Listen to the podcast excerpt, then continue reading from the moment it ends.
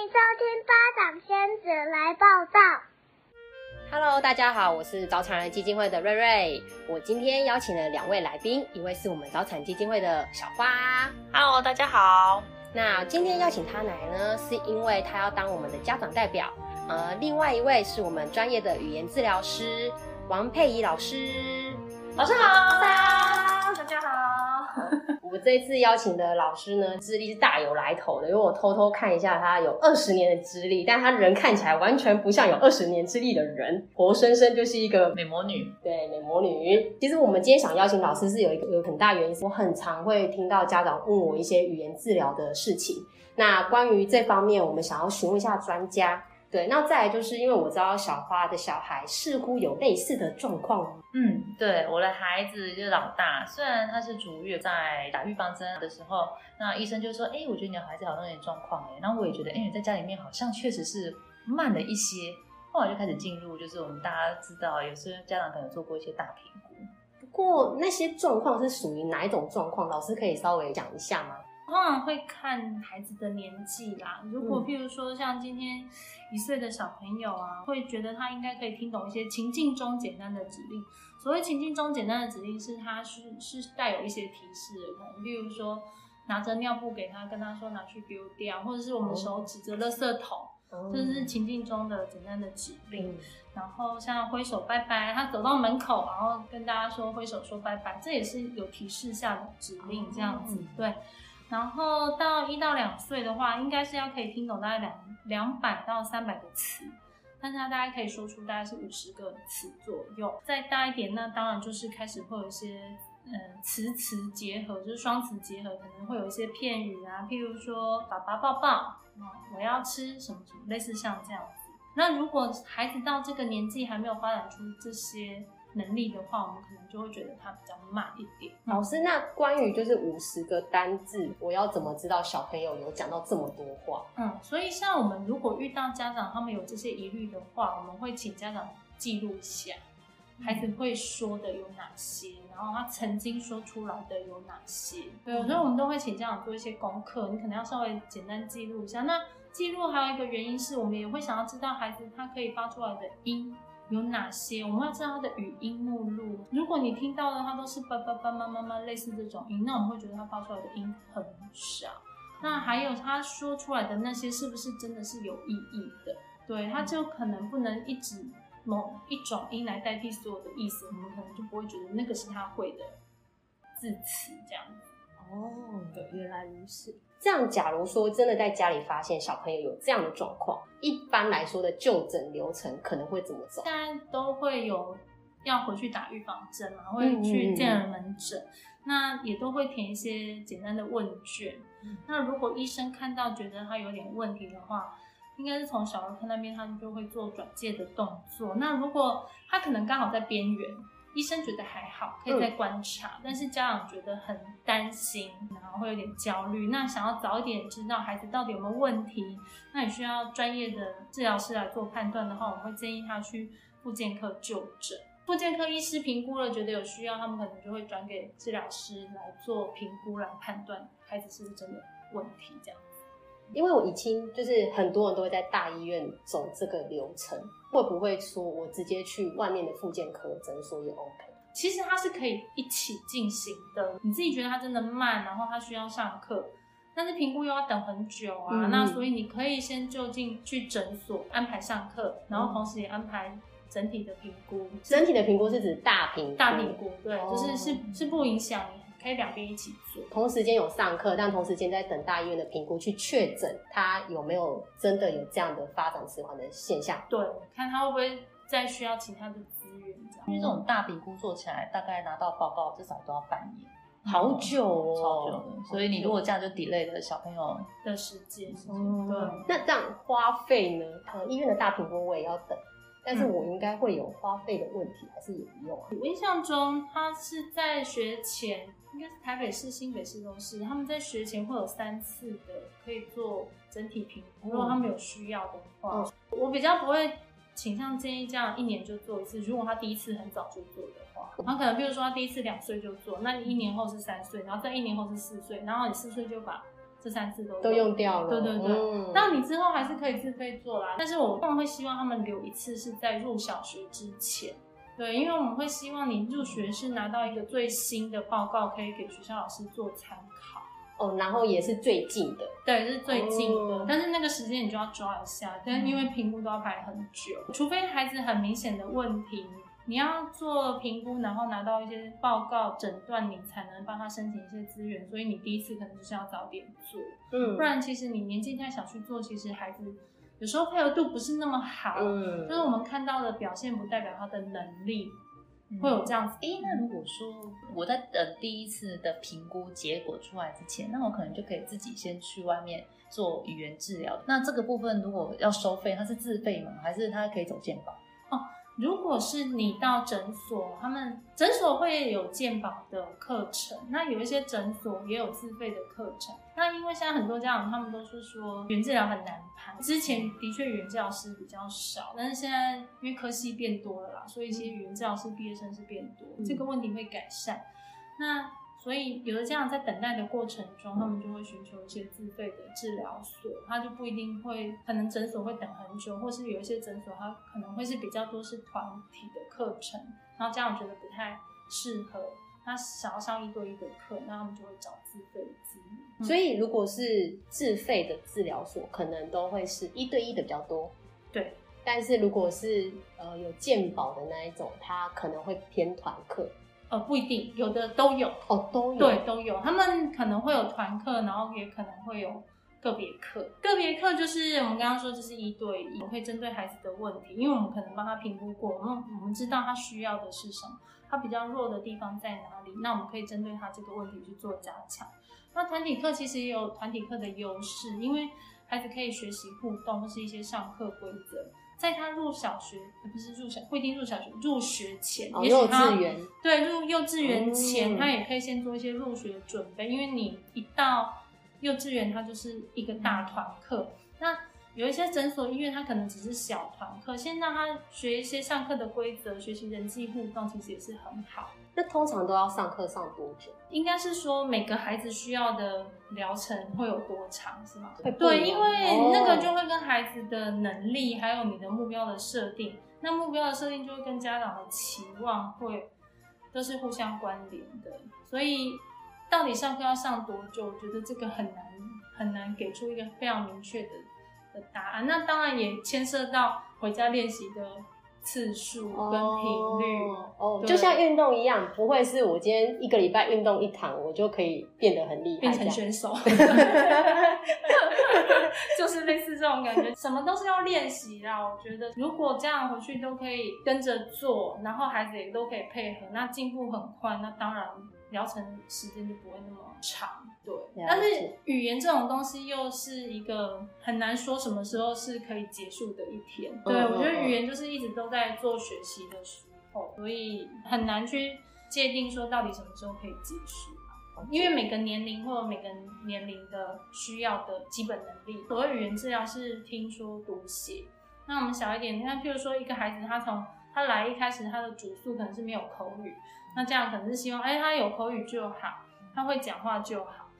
那后来他开始有口语，他可能会希望哦，他可以说得清楚，他可以说得多一点，然后他可以说得多一点，然后他希望他的句子可以再长一点，然后词汇量可以再丰富一点。所以，我们学前的目标可能可以看出来，大概主要就是哦，希望他会说话，然后再来就是会希望他可以清楚的说话，然后他可以说得多，可以说得好。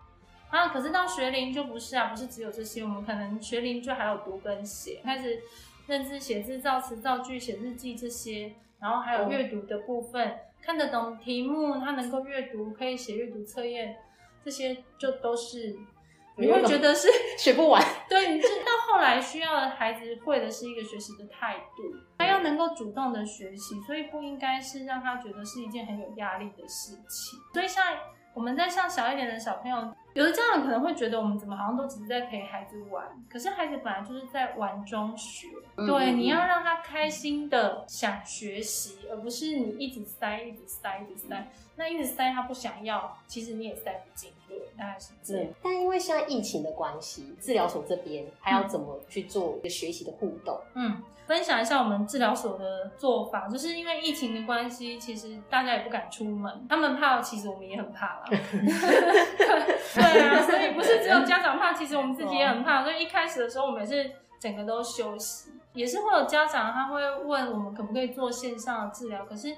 因为法规的问题，我们是不能做线上的治疗。嗯、那有一些孩子，我们是了解他的状况，所以我们可能会请家长拍一些影片，然后传给我们看，然后我们会指导他说他居家可以做什么样的练习，嗯，嗯嗯，然后给他一些咨询这样。那居家你们有什么建议吗？像我的孩子，如果在家里面觉得他就是讲的不是这么清楚，可能两三岁，嗯，两三岁的小朋友其实讲话本来就不会很清楚。嗯，就是除了语言之外，还有语音的发展。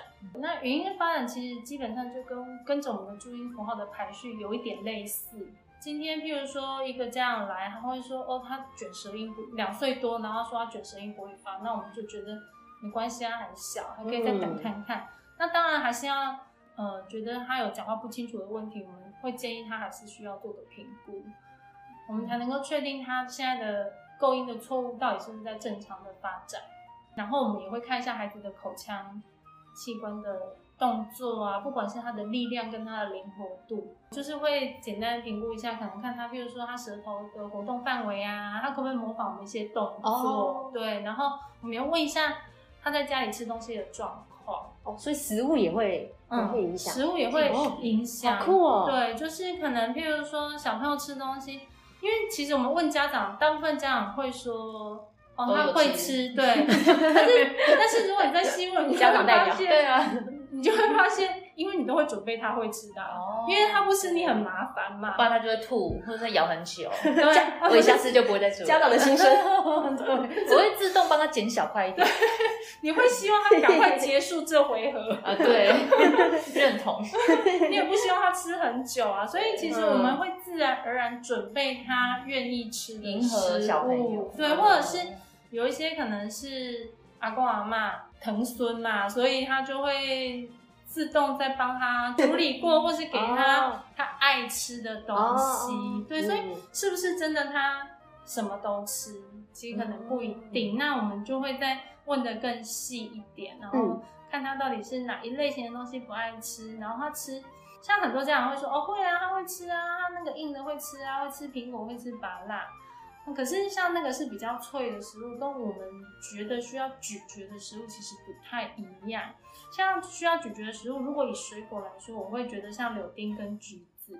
啊，哦，柳丁跟橘子，我大概懂了，就是它虽然软，可是你要花一点时间要嚼。一嚼，而且你要吞。下去，对，是吗？可是我柳丁跟橘子我都帮它剥好了。你还帮他连中间的心都去了，对对，因为那个皮啊，他永远都吃不掉，而且他那个皮就是会渗，然后就是会吐出来，不，他会吐还好，一开始还不会吐，就是阿妈就担心他给到，所以我们都是把那个就是剩下很软的那个有水分的，而且他那个皮跟心全部都是去掉，去掉连外面的丝都去掉了，对，所以那就是你这处理的好完善，所以这样不行吗？对啊，其实孩子不应该。如果是要让他练习咀嚼的话，我们会就是留一些啊。那我觉得这个要渐进，式你不能一开始就给他很大的挑战。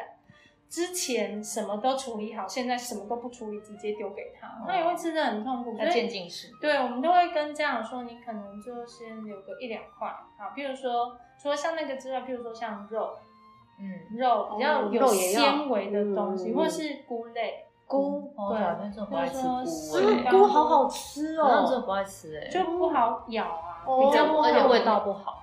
哦，对，就是如果他们觉得菜的味道太重，我会建议菇类啦。然后，譬如说像早餐的话，因为很多小朋友他们幼稚园可能就是不吃早餐，因为他会到学校，他会到学校才吃早餐。不会，到学校就是点心。那不是早餐是在家里进行处理，然后点心是九点。早餐有的小朋友六七点就起来，七点就要先在家里面吃早餐。他通常都只喝牛奶。很多家长他们那个时候就，因为他觉得到学校默默的点头，哎，对，因为他觉得到学校要吃固体食物了，所以他可能强迫。对，刚刚睡醒，因为刚睡醒没什么食欲，没什么食欲，对，所以很多家长都这样，就是刚睡醒。为什么你一直被老师说中？对啦，因为有时候妈妈也准就是赶着出门，对啊，所以就是会这样，就是因为可能喝牛奶最快。然后觉得到学校就要吃啊，不用再多给他吃。是，对。那所以我们应该准备早餐。我觉得要看学校啦。如果他今天你到九点学校又吃了一个真的很像早餐的东西，我我觉得孩子胃口不会这么好。嗯嗯。那所以我自己当妈以后，我对家长都变得很宽松，因为我完全能够理解。我刚工作的那几年，我都会觉得跟你说你怎么都不听。像你这样做，你为什么都不好好做？真的有执行困难。对，然后我自己当妈以后，我就觉得，嗯，真的很难。我，所以我我都对家长非常宽松，我就跟他说，你就假日再做就好。哦。你没有时间。妈妈很假日。你没有。现在想要加班的吗？没有时间压力的时候。小孩要吃我，哦，不用啦，买买就好啦。只是说，总不能午餐都买啊。我有早餐哦，早早餐就是你可能稍微要求一下他吃早餐。那早餐，因为有的小朋友他们可能就会吃个蛋糕，吃个荷包蛋，嗯，反正也都是比较软的食物啊，又可以嚼。没有这个是比较不好的，那所以吃什么是比较三明治、三明治、包子、馒头，因为三明治它有厚度，然后你你吃吐司，你不要让它去边，去边就比较软。对，你就是让他，你至少一个礼拜多了两次的练习机会。嗯，对，就是让他多一点的。所以你会建议小孩可以吃鸡翅？可以啊，可以啃啃鸡腿呀，对啊，正餐就可以吃这些。对对对，取代那些肉片。嗯。很多不是吃肉片，很多他们都吃碎肉，对哦，因为绞肉更更细，对，然后饭还要加汤。哎，对，这是我妈的行为，我妈真的都帮他们加汤，这样子吃他就吃得很快，而且真的你不加汤，他就真的吃很慢，然后你一餐要吃一个小时多，你真是气死自己，就是你真的是不知道跟他过不去，还是跟他过跟自己过不去，是没错，所以我后来也觉得那就算，你可以找一些，我我觉得你不用每一餐，其实我不要说别人，我自己女儿就是。